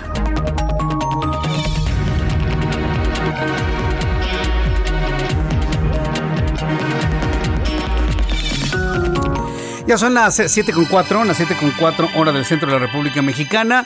Escuche usted el Heraldo Radio. Yo soy Jesús Martín Mendoza con toda la información como todas las tardes. Recuerde a esta hora, Heraldo Radio en las frecuencias en toda la República Mexicana. Y como siempre en las tardes, Jesús Martín Mendoza le informa. Vamos con nuestros compañeros reporteros urbanos, periodistas especializados en información de ciudad. Alan Rodríguez, me da mucho gusto saludarte. Bienvenido. Jesús Martín, amigos, muy buenas tardes. En estos momentos el circuito interior presenta avance a vuelta de rueda para todas las personas que se desplazan desde el cruce de la avenida Paseo de la Reforma y se dirigen hacia la zona de La Raza. Esto ocurre tanto en los carriles centrales como los laterales de esta arteria, por lo cual les recomendamos manejar con mucha precaución. También tenemos un accidente justo en el cruce de Paseo de la Reforma y esto genera la complicación a la vialidad. Por otra parte, la avenida de los Insurgentes a partir del circuito interior y hasta la zona de la avenida de los Indios Verdes, el avance es constante. Sin embargo, ya en la salida hacia la caseta de Pachuca, el avance se torna lento. Por lo pronto, Jesús Martín, es el reporte que tenemos. Muchas gracias por esta información. Estamos al pendiente, buenas tardes. Gracias, Alan Rodríguez, por la información. Augusto Atempa, gusto en saludarte, bienvenido. Gracias, Jesús Martín. Yo tengo otro reporte desde el circuito interior, pero es en el tramo de Reomiscuac. Es que el avance es bastante lento para aquellos que van de la zona poniente hacia la zona oriente. Esto empieza desde la zona de Patriotismo, desde el cruce con la avenida Patriotismo y se extiende hasta la calzada de Tlalpan. Y es que pues el avance es a vuelta de rueda y en promedio estarán circulando a 30 kilómetros por hora. Mucha paciencia para quienes buscan llegar a la zona oriente utilizando circuito interior. Como alternativa vial pueden hacer uso del eje 8 Popocatépetl, el cual presenta mejor avance desde la avenida de los Insurgentes hasta calzada de Tlalpan. Jesús Martín, el reporte. Muchas gracias por la información, Augusto. Seguimos pendientes. Seguimos pendientes con toda la información. Bien, ya son en este momento las 7:06, las 7:06 hora del centro de la República Mexicana. Escucha usted el Heraldo Radio. Y bueno, a esta hora de la tarde me da mucho gusto saludar a Roberto San Germán con toda la información deportiva, la jornada deportiva del fin de semana. Messi gana su 7º Balón de Oro. Dicen, Roberto San Germán, que Messi es el mejor jugador de la historia. Tanto así, ¿a poco es mejor que Pelé ya? Bienvenido, Roberto. ¿Qué tal? Buenas noches, me quedo Jesús Martín y gente que nos sintoniza. Híjole, ese va a ser siempre el dilema de quién ha sido el mejor jugador de la historia. Pelé, Maradona, Messi, Cristiano Ronaldo, Beckenbauer, Cruyff, el que tú me digas. Enrique Borja. Pues bueno, en México tenemos muy poquitos. Hugo Sánchez. Bueno, el mexicano más, ahora sí que podemos decir el mejor mexicano. Ajá. Y por mucho y no les duela, es Hugo Sánchez, ¿eh? Lo sí. Que hizo Hugo Sánchez con el Real Madrid, nadie, ¿eh? Nadie. Y digan lo que quieran, Rafael Márquez, no. Hugo Sánchez es nuestro máximo exponente en el fútbol. Le guste a quien le guste. Y le pese a quien le guste. Independientemente de lo sangrón que es, pero es un gran jugador, ¿no? Definitivamente. Exacto. Puso el nombre de México muy en alto. Híjole, es que yo creo que para ahorita decir y pasar estas situaciones, si Pelé, si Maradona, si el mismo Messi... A ver, Lionel Messi es una locura, mi querido amigo. Lionel Messi es una locura. Tiene, pues, 7 balones de oro en los últimos 15 años. Yo creo que ha sido el jugador más determinante. A mucha gente no le gusta porque son partidarios del Real Madrid. Pero lo que ha hecho Messi es una locura, mi querido amigo. Le falta el Mundial. Desgraciadamente ha tenido la oportunidad, llegó a la final, pero pues no tuvo compañeros en una final. Lionel Messi... a la gente no le gusta porque a lo mejor no era como Maradona, que estaba en los reflectores y que hablaba. Simplemente Lionel Messi es un tipo reservado, es un tipo que está atrás de las cámaras, no le gusta convivir con la gente. Se dice que tiene un tipo de, pues, de autismo, no se habla como tipo Asperger, lo que dicen que tiene Lionel Messi. No le gusta estar con la gente, entonces él no es el centro de atención, pero es un jugadorazo. Lo que hizo con el Barcelona en su época y lo que está haciendo ahorita con el Paris Saint-Germain, agárrate, ¿eh? El Barcelona ha sido de los mejores equipos que hemos visto en la historia, les guste o no a los que le van al Madrid, ¿eh? Bien, pues es una discusión que no tendrá fin entonces nunca, ¿no? No, es como la política, mi querido amigo, como la religión. O sea, no vas a tener nunca una decisión en que todos estén de acuerdo. Pelé va a ser el rey. O sea, Pelé va a ser el rey por lo que hizo a los 17 años, por lo que hizo con Brasil en el 70, por lo que hizo por el fútbol.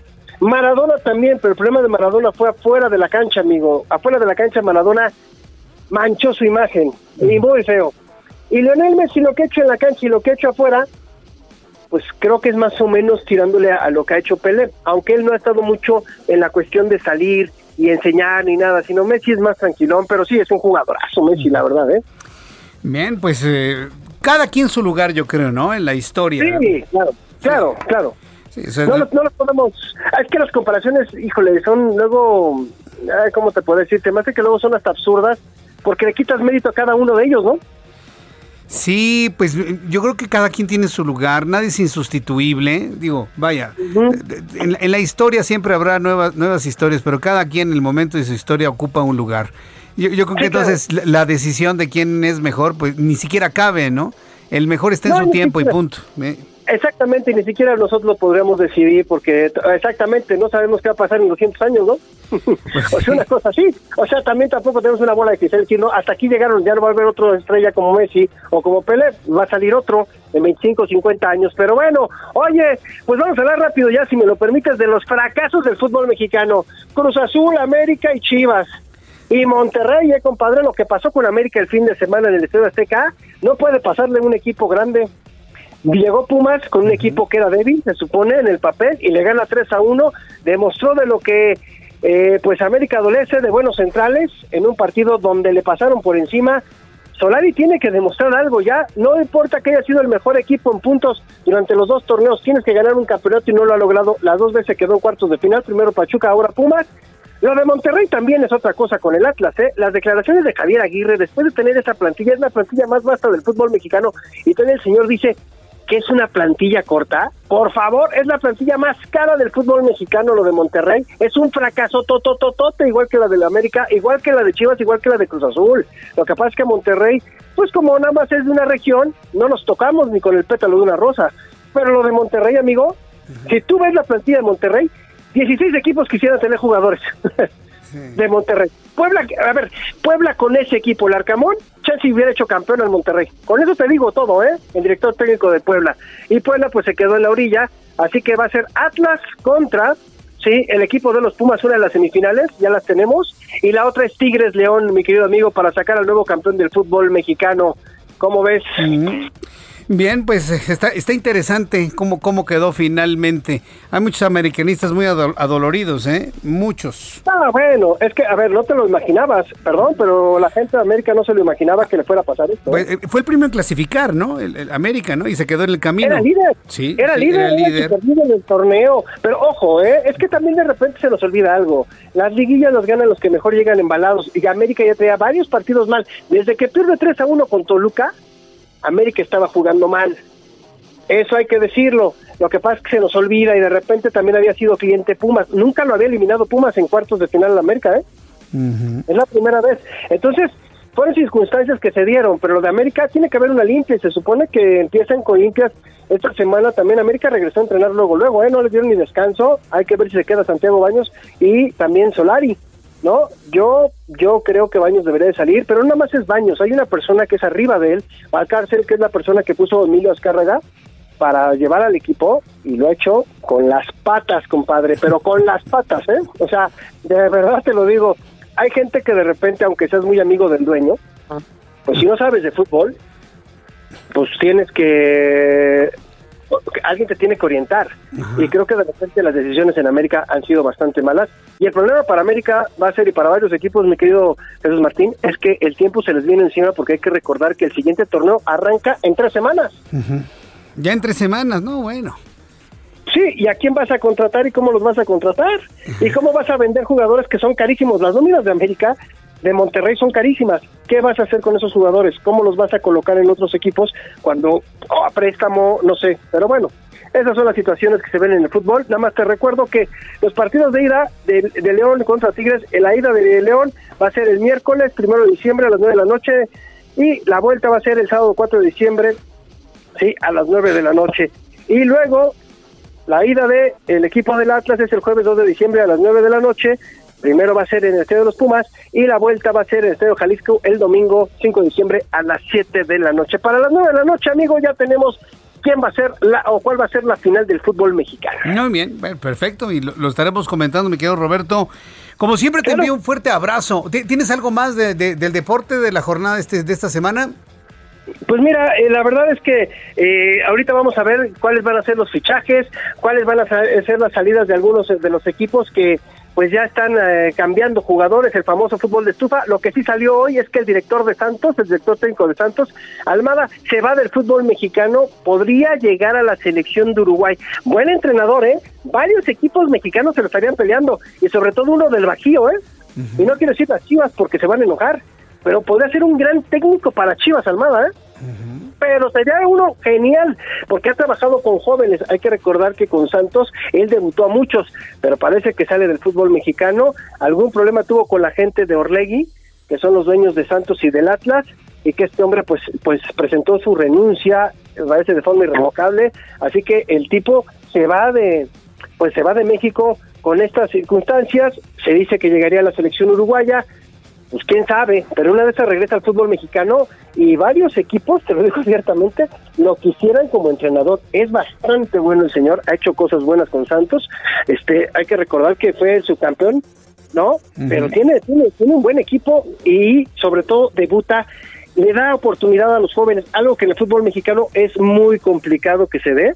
Uh-huh. Y él confía en los jóvenes, entonces creo que puede ser una parte en donde pues van a debilitar al equipo Santos. No sé quién venga como director técnico, y tienen que nombrarlo pronto, pero es una baja sensible para Santos. Creo que eso es algo de lo que podríamos hablar, de lo que está sucediendo ahorita en nuestro fútbol, amigo. Pues mi querido Roberto, te envío un fuerte abrazo, como siempre, nos escuchamos mañana con más información deportiva. Estamos en contacto, claro, mi querido Roberto. Claro que sí, mi querido Jesús Martín, que tengas muy buena semana, que te vaya bien, y a toda la gente también les mandamos un abrazote. Gracias, pásala muy bien, nos vemos. Es Roberto San Germán con toda la información deportiva aquí en el Heraldo Radio. Ya son las 7:16, 7:16 horas del centro de la República Mexicana. ¿Se acuerda usted de los tiempos de Miguel Ángel Mancera, cuando fue jefe de gobierno de la Ciudad de México? Y para nuestros amigos que nos escuchan en otras partes del país y que a lo mejor en ese entonces vivían aquí en la Ciudad de México, mucha de la información que se generaba desde el gobierno de la ciudad, pues de alguna manera transitaba por la vía de los hermanos Cerna, ¿sí? Julio César Cerna, tenía otro hermano que dirigía la central de Abasto, en fin. Fueron un grupo de hermanos pues muy de mucha influencia en tiempos del gobierno de Miguel Ángel Mancera. Bueno, Julio César Cerna, quien es el ex jefe de gabinete de Miguel Ángel Mancera cuando era jefe de gobierno en la Ciudad de México entre el 2012 y 2018, fue acusado por enriquecimiento ilícito, y un juez de control le dictó prisión preventiva, así como el congelamiento de todas sus cuentas. Digo, yo no sé si lo están haciendo por deporte o no, pero imagínense, es gravísimo. No nada más la acusación, sino la prisión preventiva y congelamiento de todas sus cuentas. El juez de control resolvió que durante el periodo que Cerna fungió en la Administración Pública Local como director general de la Central de Abasto y coordinador general de gabinete de la Jefatura de Gobierno Capitalino, cargos en los que supuestamente incrementó su patrimonio sin una claridad, sin una justificación.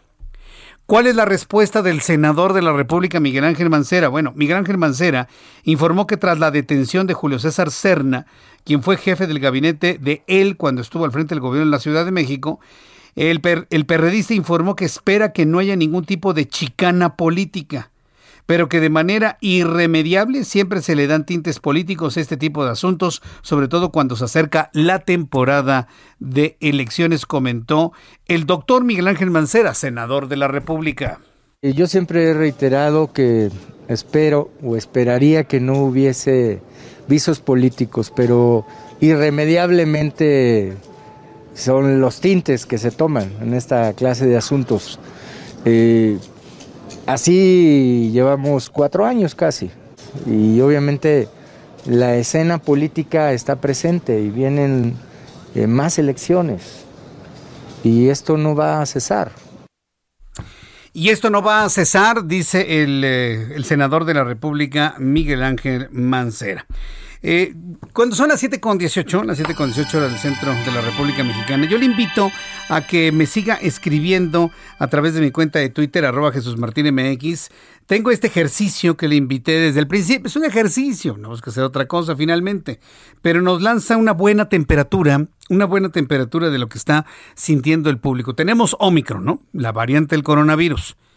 En México se dice que no pasa nada.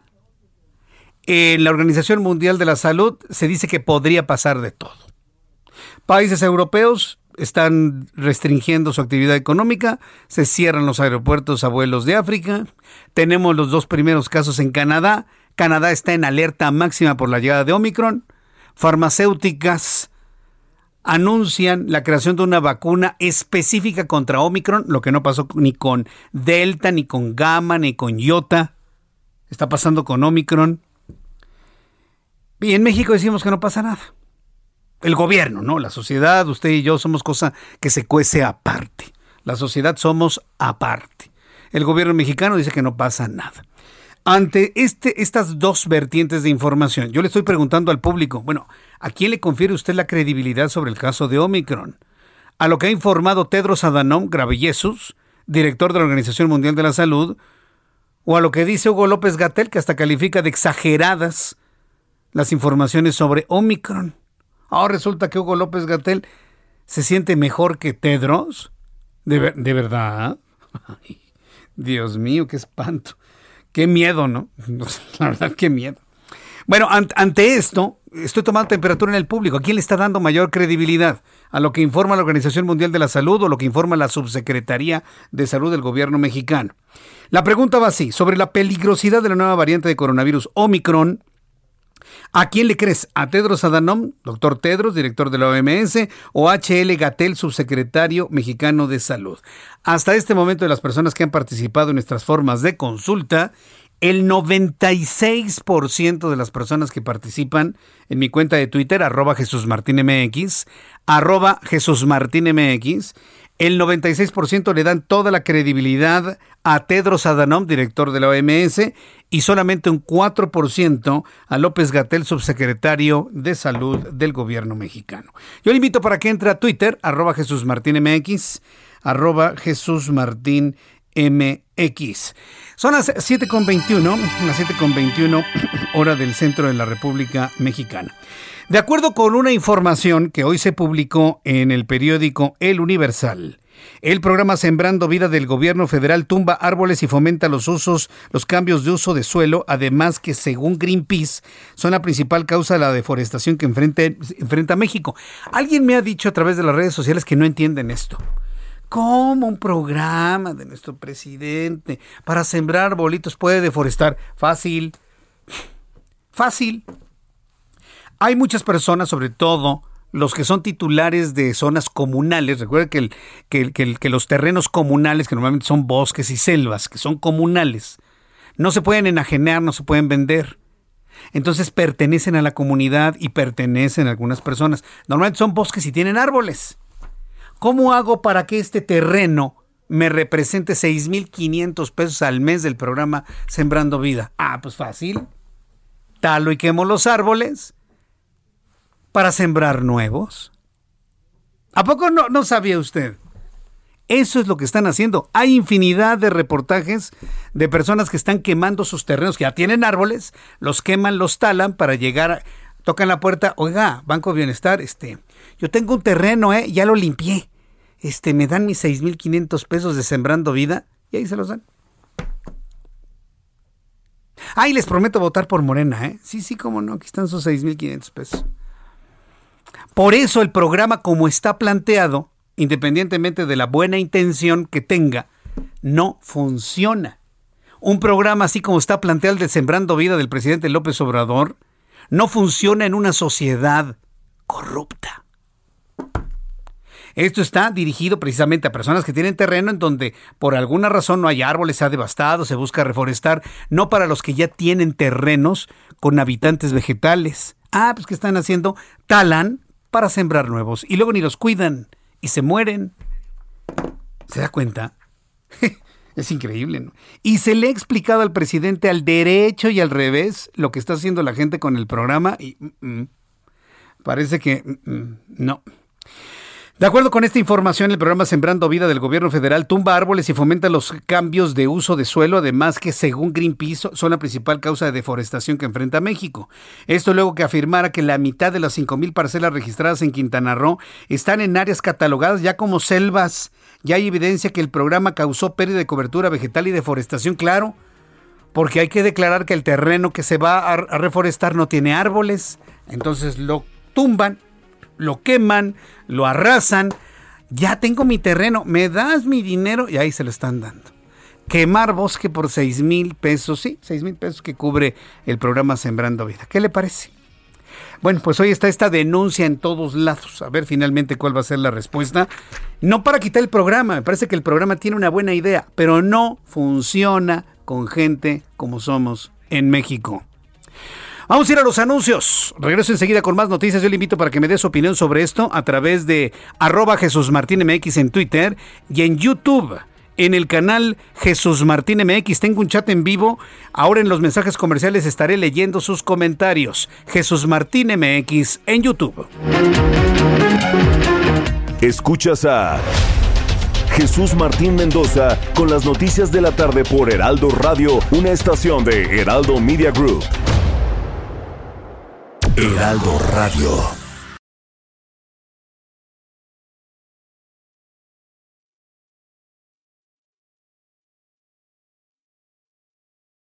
Heraldo Radio.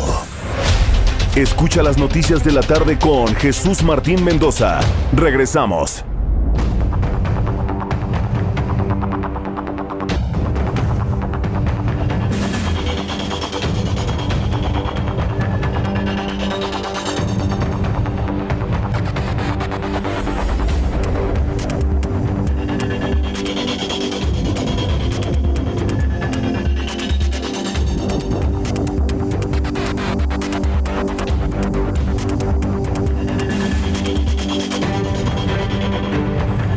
Son las 7:30, las 19:30 hora del centro de la República Mexicana. Escucha usted el Heraldo Radio. Yo soy Jesús Martín Mendoza, le acompaño con las noticias. Y hoy aquí en el estudio me da un enorme gusto saludar a un buen amigo de nuestro programa de noticias. Porque debo decirle que los amigos están independientemente de los partidos y las ideologías. Eso es definitivo. Y me da mucho gusto saludar a Alberto Esteva, que seguramente usted lo recuerda, en este periodo que fue después de Laida Sansores, alcalde en Álvaro Obregón. Si usted me ve a través de YouTube, ahí lo está viendo usted en este momento. Alberto Esteva, exalcalde de Álvaro Obregón, y pues se acaba de registrar como candidato de Morena por la gubernatura de Oaxaca. Estimado Alberto, bienvenido al Heraldo Radio. Esta es tu casa. Jesús, y muchas gracias por la oportunidad a tu auditorio de escucharnos unos momentos y decirles que estamos muy contentos, que vamos muy bien caminando por Oaxaca y que esta mañana, cuando le preguntaban al presidente de la República en la mañanera, justamente en Oaxaca, si hombre o mujer, candidato o candidata, él decía pues, lo que diga la gente. Y lo que dice la gente es que prefiere un gobernador varón, casi 10 puntos de diferencia, y que además nosotros estamos como la opción más calificada, 8 puntos arriba, de todos los que se inscribieron por Morena, es decir, tenemos el menor número de negativos. Es un asunto que tiene que ver con lo que hemos estado diciendo. Alberto Esteva ha recorrido las 8 regiones de Oaxaca en los últimos 60 días con sus noches, y lo que la gente dice es que queremos un gobierno honesto, un gobierno correcto, un gobierno decente, un gobierno de nativos de Oaxaca, porque hoy la mayoría de funcionarios son del Estado de México. Es increíble, pero así sucedió. Y la gente está pidiendo que sea un gobierno entre la gente, es decir, no quiere un gobierno de holograma. Que un gobierno de Oaxaca para Oaxaca. Así es, para acá pronto. Ese es el tema. Sí. Ahora, a mí en lo personal me sorprendió mucho, Alberto, porque yo te conocía en actividades en la capital de la República, como alcalde. En ese pequeño periodo, pues cosas avanzaron en Álvaro Obregón. Y luego escuchar Oaxaca cuando sabemos, y hemos platicado aquí en el Heraldo Radio, que está competidísima la pasarela de Hay Morena. Hay 18 inscritos solamente de Morena. Fíjate, 18. Fíjate. Pero tres muy visibles, que estás tú. Salomón y Susana. Salomón y Susana. Así es. Susana Harp. Así es. Ellos compiten también, ellos son senadores. Yo he sido diputado federal 2 veces, he trabajado con 7 jefes de gobierno, incluida Claudia Sheinbaum, Marcelo Ebrard, Cuauhtémoc Cárdenas, Manuel Camacho Solís, entre otros. ¿Con Mancera también trabajaste? Bueno, sí, cuando él trabajó más bien con nosotros, porque él fue procurador cuando Marcelo era jefe de gobierno. Por supuesto. Y después unos pequeños meses, creo que diciembre, cuando él asumió como jefe de gobierno, y yo fui designado por la entonces delegada Nora Arias, actual presidenta del PRD en la Ciudad de México. Uh-huh. Fui designado como coordinador o director ejecutivo de seguridad en Gustavo Amadero. Así que me tocó como 30 días que fuera jefe de gobierno él, en lo que yo llegué 1 año como director ejecutivo de seguridad en Gustavo Amadero. He trabajado en Gustavo Amadero, en Venustiano Carranza fui subdelegado jurídico de gobierno y fui secretario técnico del delegado en 1989, cuando se quemó la Merced, que murieron 69 personas. Yo era secretario técnico del delegado, y 15 años después fui el subdelegado jurídico de gobierno con Raúl Torres Barrón, que seguramente tú lo conociste, ya falleció, Nayarita. Y luego estuve en Álvaro Obregón, primero como director general de Administración, Finanzas y Recursos Humanos, y después como alcalde designado por el Congreso. Y fui director de operaciones de Ruta 100 en la época de Óscar Espinosa Villarreal. O sea, tengo 35 años en la administración pública. Sí. Esa no la tenía en la mente, que estabas en Ruta 100. Sí, fui director de operaciones de Ruta 100 en el 93, 94 y 95. Sí. O sea, te tocó me finalización. Me tocó la quiebra. Yo le dije a Óscar Espinosa que era una decisión pues osada, que era más fácil mantener a la empresa, porque era una empresa que siempre operó con números rojos, pero se tomó esa decisión por el gobierno de la República, en ese entonces presidente Zedillo, y ahí se desfondó el PRI, porque la Ruta 100 era una empresa social y la tarifa estaba subsidiada, y ahí fue donde perdió su base social el PRI. Fue un error que tomaron esa decisión en su momento. Tienes mucho trabajo político y social en la Ciudad de México. Y ahora besas tu tierra, porque tú naciste en Oaxaca. Sí, ¿no? Yo he sido diputado federal 2 veces por Oaxaca. Fui dirigente 10 años de lo que fue el Partido Convergencia, que ya desapareció.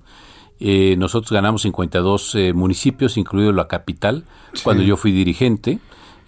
Por esa razón fui diputado federal 2 veces, recorrí Oaxaca las 3 veces que Andrés Manuel fue candidato a presidente de la República, y antes incluso con el movimiento, y conozco perfectamente Oaxaca, y sé que Oaxaca hoy pues requiere un cambio de paradigma, y estoy listo para ser la persona que encabece esa posibilidad. Es lo que te iba a preguntar, porque bueno, futureando mucho, y aquí sí tengo que reconocer que Morena está anunciando sus, por lo menos, aspirantes o visibles antes que la oposición, y bueno, pues allá ellos, los de la oposición, si no mencionan a sus candidatos. En el caso de Oaxaca es uno de los estados más pobres del país, y no ha salido de la pobreza. Nos gobierne el PRI, nos gobierne el PAN, nos gobierne Morena.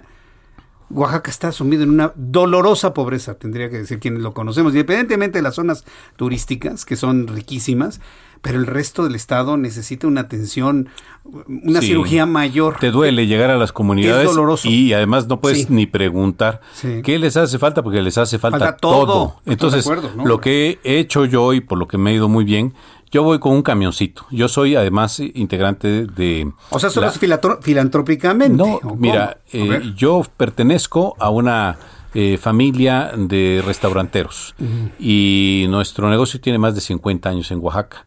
y mi gremio es hotelería y restaurantes. Entonces, todos mis amigos del gremio, fui presidente de Canirac también en el estado de Oaxaca. Uh-huh. Y entonces, todos los que son integrantes de nuestro gremio nos han donado en hoteles, pues mantelería, platos, cubiertos, cristalería, porque tú sabes que siempre se van renovando. Uh-huh. Entonces, yo llego a las comunidades con un camioncito lleno de enseres domésticos. Y yo no les pregunto qué necesitan. Yo lo que llego no es hacer discursos, sino entregarle a la gente lo que llevo en el camioncito. Nos han regalado bicicletas, computadoras, laptops, utensilios de cocina, y la reparto a la gente. Entonces, con orden, con un diálogo con la gente que nos hace favor de invitar. Uh-huh. Y es así como he ido caminando por las 8 regiones en estos 60 días. Estamos muy contentos. Yo mañana tengo una reunión con Enrique Alducin y Asociados, que es la encuestadora nacional que contratamos nosotros en la Asociación Civil Oaxaca Corazón Abierto. Y esta encuestadora ha hecho un levantamiento de 3,000 entrevistas cara a cara. Para que te des una idea, el sábado nos informó Óscar Cantón Cetina, que es el delegado especial de Morena para el estado de Oaxaca, que tenían ya el resultado de una encuesta nacional telefónica a 900 personas. La nuestra fue cara a cara, y es una empresa local, y el resultado es el que ya te comenté antes. Y por si no fuera poco, hemos contratado otra encuesta nacional con Enrique Alducin y Asociados, que es de amplio prestigio internacional y nacional certificado, con 3,000 cara a cara.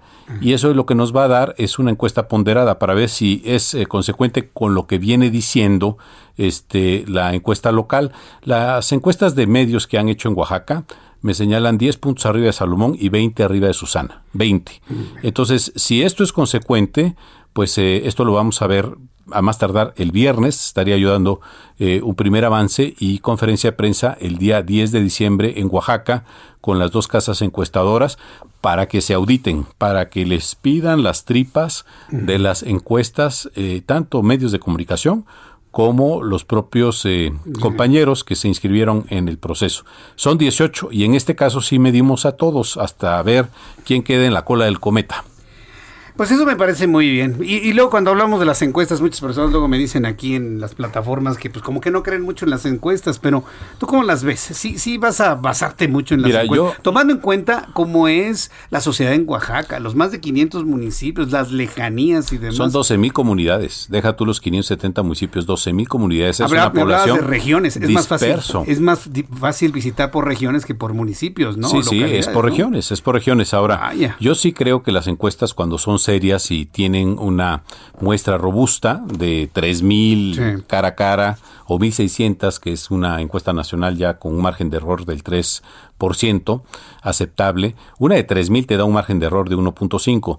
Pero además Enrique Alducin y Asociados ha hecho este trabajo durante más de 30 años. Yo recuerdo que él trabajó para el gobierno de la Ciudad de México en distintos momentos de la izquierda que él midió con el Partido Verde para detectar candidatos. Siempre que alguien desechaba alguna candidatura cuando yo era dirigente, yo me enteraba que Alducin había hecho alguna medición y lo había desechado el PRD por alguna circunstancia de arreglos con otro candidato. Yo iba en busca de los que habían ganado y siempre ganaba yo las presidencias municipales. Y así fue como creció Convergencia en su momento, así logramos tener fracción parlamentaria, así logramos crecer y ser una opción que llegó a ser gobierno del Estado. Quiero decirte que nosotros desplazamos al PRI, pero luego hace 6 años se fractura la oposición y regresa el PRI. Entonces hoy lo que queremos es pues un gobierno, es la primera vez que va a gobernar Morena en Oaxaca, el Estado, y es la primera vez que hay una inversión histórica en Oaxaca. Este año habrá 3.200 millones de pesos para caminos, solamente para caminos, pero además los 3 años de este gobierno la inversión ha sido similar, es decir, más de 10,000 millones de pesos para caminos.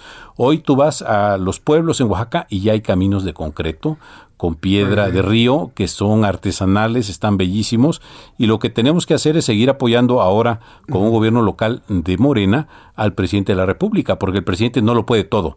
Alguien que debe de llegar al gobierno del Estado debe ayudar y poner acento social en programas que ayuden a la gente que más lo necesita. Yo pienso que el próximo gobernador de Oaxaca y cualquier otra parte de la República Mexicana tiene que entregarse al trabajo de gobernar el Estado sin estar diciendo al presidente venga, ¿no? Y ayúdeme con su imagen. Y yo hacerlo solos, ¿no? De alguna manera, por eso, porque no va a estar siempre. En mis espectaculares yo no pongo la foto de Andrés Manuel, por que favor, tengo todas, Alberto, con él. Pero no la pongo. Pongas, yo pongo mi cara, porque el que va en la boleta soy yo. Claro. Y el que se va a llevar... tampoco utilizo la caricatura del presidente como hace otro de los aspirantes. ¿Por qué? Porque eso te habla de poca ética política. Tú tienes que dar la cara y tienes que convencer tú. Pero además, mira, Jesús, una vida consecuente es lo que te da posibilidad de triunfo, porque la campaña, pues aunque dure unos meses, lo que la gente revisa es quién eres, qué has hecho de bien en tu vida, si generas empleo, qué experiencia tienes. Y bueno, yo tengo experiencia en finanzas, en seguridad, fui secretario de Seguridad Pública de Oaxaca, fui también coordinador de asesores del Comisionado Nacional contra las Adicciones, subsecretario de Políticas Públicas con Marcelo Ebrard, director general de Operaciones de Transporte de la Ruta 100, que ya platicábamos hace un momento, fui subdelegado jurídico de gobierno en Venustiano Carranza, en donde está la terminal aérea, la TAPO y los mercados más grandes de América Latina como la Merced, Jamaica, Sonora, entre otros. Entonces, tenemos la experiencia, conocemos, tenemos el oficio, y tú no puedes designar a un gobernador, a una gobernadora de la noche a la mañana, simplemente porque pues es el nuevo gobernador. O sea, tu carta de presentación es la experiencia que tienes en cuestiones de gobierno y administración. Mi carta de presentación es la decencia, y soy una gente honrada y una gente conocida por derecho. Yo le quiero decir al público que en la última etapa en Álvaro Obregón, yo vi tu activismo por la inclusión. Y lo vi en toda la demarcación. Y hablar de inclusión habla de una persona que no discrimina, ¿no? Y yo creo que una situación así en Oaxaca es valiosísimo, ¿no? Sobre todo por la gran cantidad de ideologías, pensamientos, religiones, todas las ideas, todos los colores. Oaxaca. Todas las ideas, todos los colores. Recordarás que aquí, en el segundo piso de Periférico, están las 70 columnas de la inclusión que publicó el Heraldo de México. Así es, por eso lo comento. Que es una belleza, es una intervención de Jorge Cejudo, en una belleza intervención de todas las columnas que sostienen el segundo piso, justo entre los límites de la alcaldía Benito Juárez y la de Álvaro Obregón. Y hemos trabajado en políticas públicas inclusivas, y que esto salió publicado en la Gaceta de la Ciudad de México, y que además nosotros queremos hacer una política pública incluyente en el estado de Oaxaca. Tú sabes que en el istmo de Tehuantepec pues es una de las más importantes temáticas en la agenda pública. Entonces me parece que es algo innovador, es algo pues atrevido, no cualquier candidato abre esta posibilidad. Nosotros estamos diciendo que toda la sociedad en su conjunto es valiosa, y los grupos minoritarios también lo son, así que bienvenidos todos al gobierno. Los jóvenes primero, por exámenes de oposición, y todos que sean nativos y nativas de Oaxaca, para integrar un gabinete que yo estaría anunciando antes de arrancar la campaña, en caso de ser yo el candidato.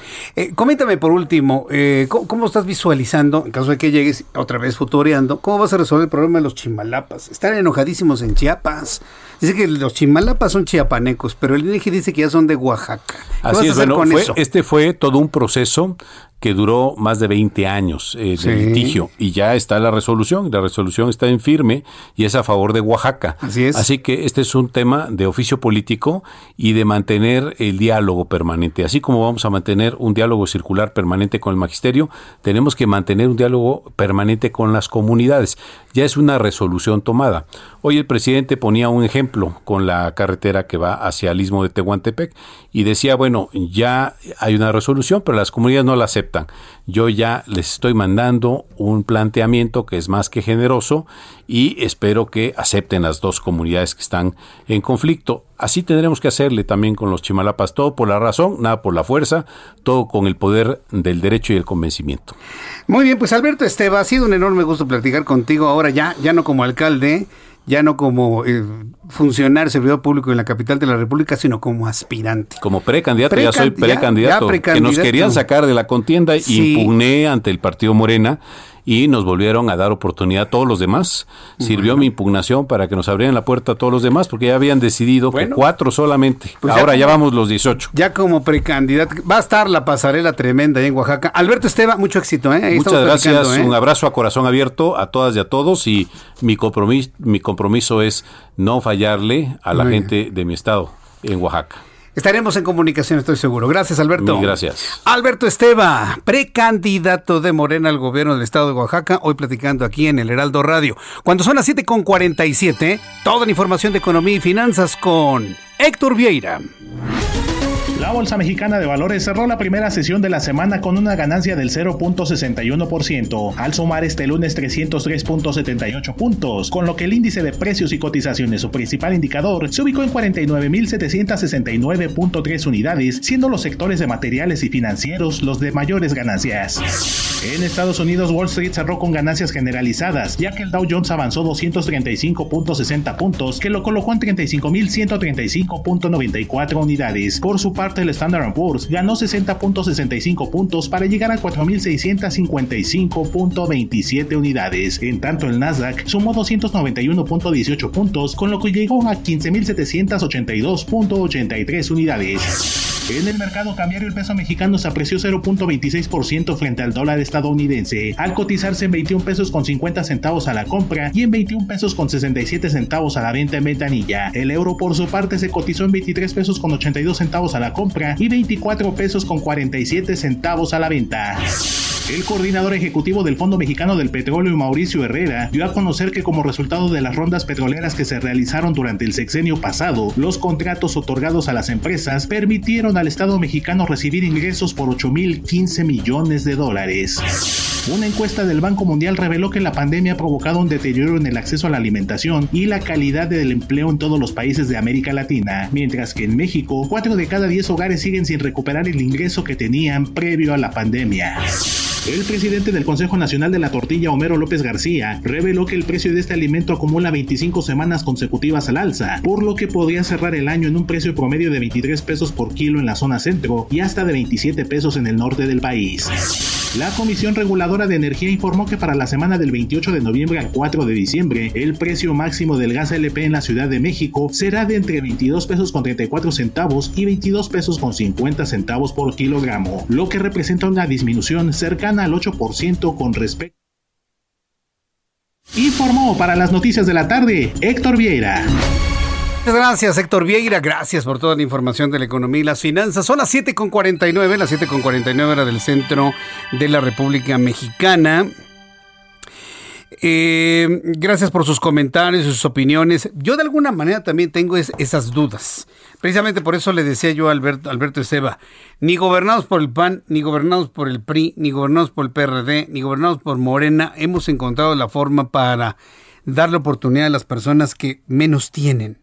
O sea, ¿qué es lo que no estamos haciendo como sociedad o como gobiernos, independientemente de todo, para sacar un estado como Oaxaca de la tremenda pobreza? Por eso con Alberto Esteba platicaba que es verdaderamente doloroso lo que uno ve allá en Oaxaca, verdaderamente.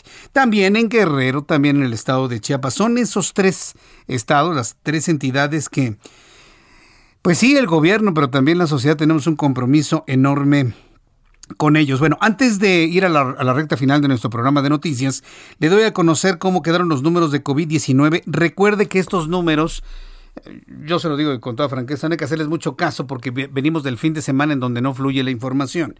Sin embargo, bueno, hablar de 724 contagiados en 24 horas ya habla por sí mismo. 3.884.566. 53 personas fallecidas para un total de 293.950. Cifra oficial. Subrayo. Cifra oficial. Sabemos que hay otras realidades.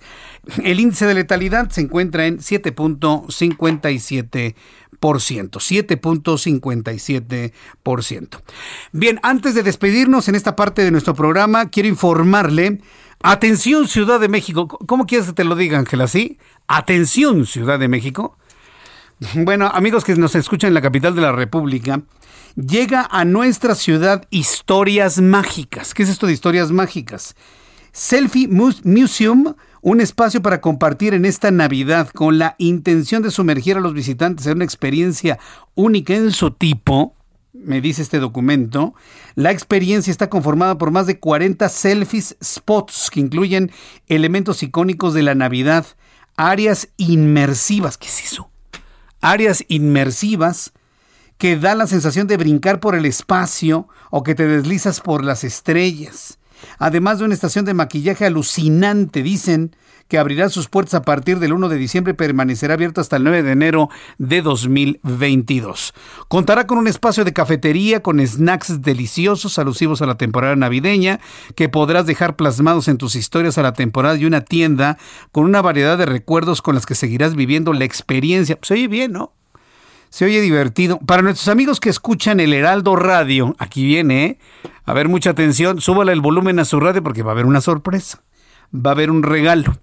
Para nuestros amigos que escuchan el Heraldo Radio, tenemos para quienes viven en la capital del país. Esto sí digo, discúlpenme amigos en Monterrey, en Guadalajara, habrá oportunidades para el interior de la República, pero en esta ocasión para nuestros amigos que nos escuchan en el Valle de México, tengo 5 pases dobles. Para este espectáculo el 2 de diciembre y 5 para el 3 de diciembre. Vaya revisando por favor usted su agenda para que si gana uno de estos pases sea en el día que verdaderamente puede. Tengo 5 para el 2 de diciembre y 5 para el 3 de diciembre. Hay que escribirle a Giovanna Torres, nuestra coordinadora general, usted la conoce, @Giovas con GV, Giovas-RA, en Giovas _RA, y no se pierdan esta experiencia mágica navideña. A escribirle a Giovanna en este momento en Twitter, @Giovas con G, Giovas con V, _RA, Giovas-RA, y no se pierda usted esta experiencia. Se puede llevar un pase para el 2 de diciembre o un paso para el 3. Historias Mágicas Selfie Museum estará ubicado en el interior del Centro Comercial Encuentro Fortuna, en la Avenida Fortuna, en la Magdalena de las Salinas, en la Gustavo Amadero, de lunes a domingo. Para información de horarios, favor visitar www.historiasmágicas.com. Entonces, bueno, pues ahí está este regalo para nuestros amigos que escuchan el Heraldo Radio. Para que vea que no todos son noticias de esas que no nos gustan. Para que vea que todo, hay de todo en la viña del Señor. Bueno, ya nos vamos. Muchas gracias por su compañía, muchas gracias por su atención. Le invito para que se quede en la programación del Heraldo Radio en toda la República Mexicana. Le recuerdo que también Alejandro Cacho a continuación con República H, tanto en televisión como en radio. Yo lo espero mañana en punto de las 2 de la tarde a las 2 por el 10. Las noticias en el Heraldo Televisión, canal 10.1 a las 2 de la tarde. A las 2 por el 10 con su servidor Jesús Martín Mendoza. A las 6 de la tarde, Heraldo Radio. A nombre de este gran equipo de profesionales de la información, le deseo que tenga una extraordinaria noche. Cuídese mucho, mucho, y nos volveremos a encontrar el día de mañana. Por su atención, gracias. Que pase muy buenas noches.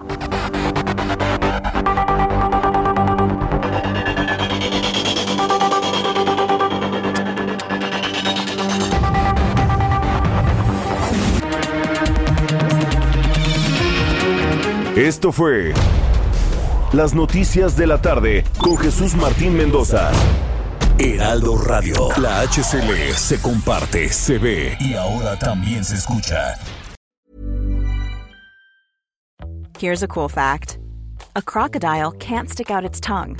Another cool fact, you can get short-term health insurance for a month or just under a year in some states. United Healthcare short-term insurance plans are designed for people who are between jobs, coming off their parents' plan, or turning a side hustle into a full-time gig.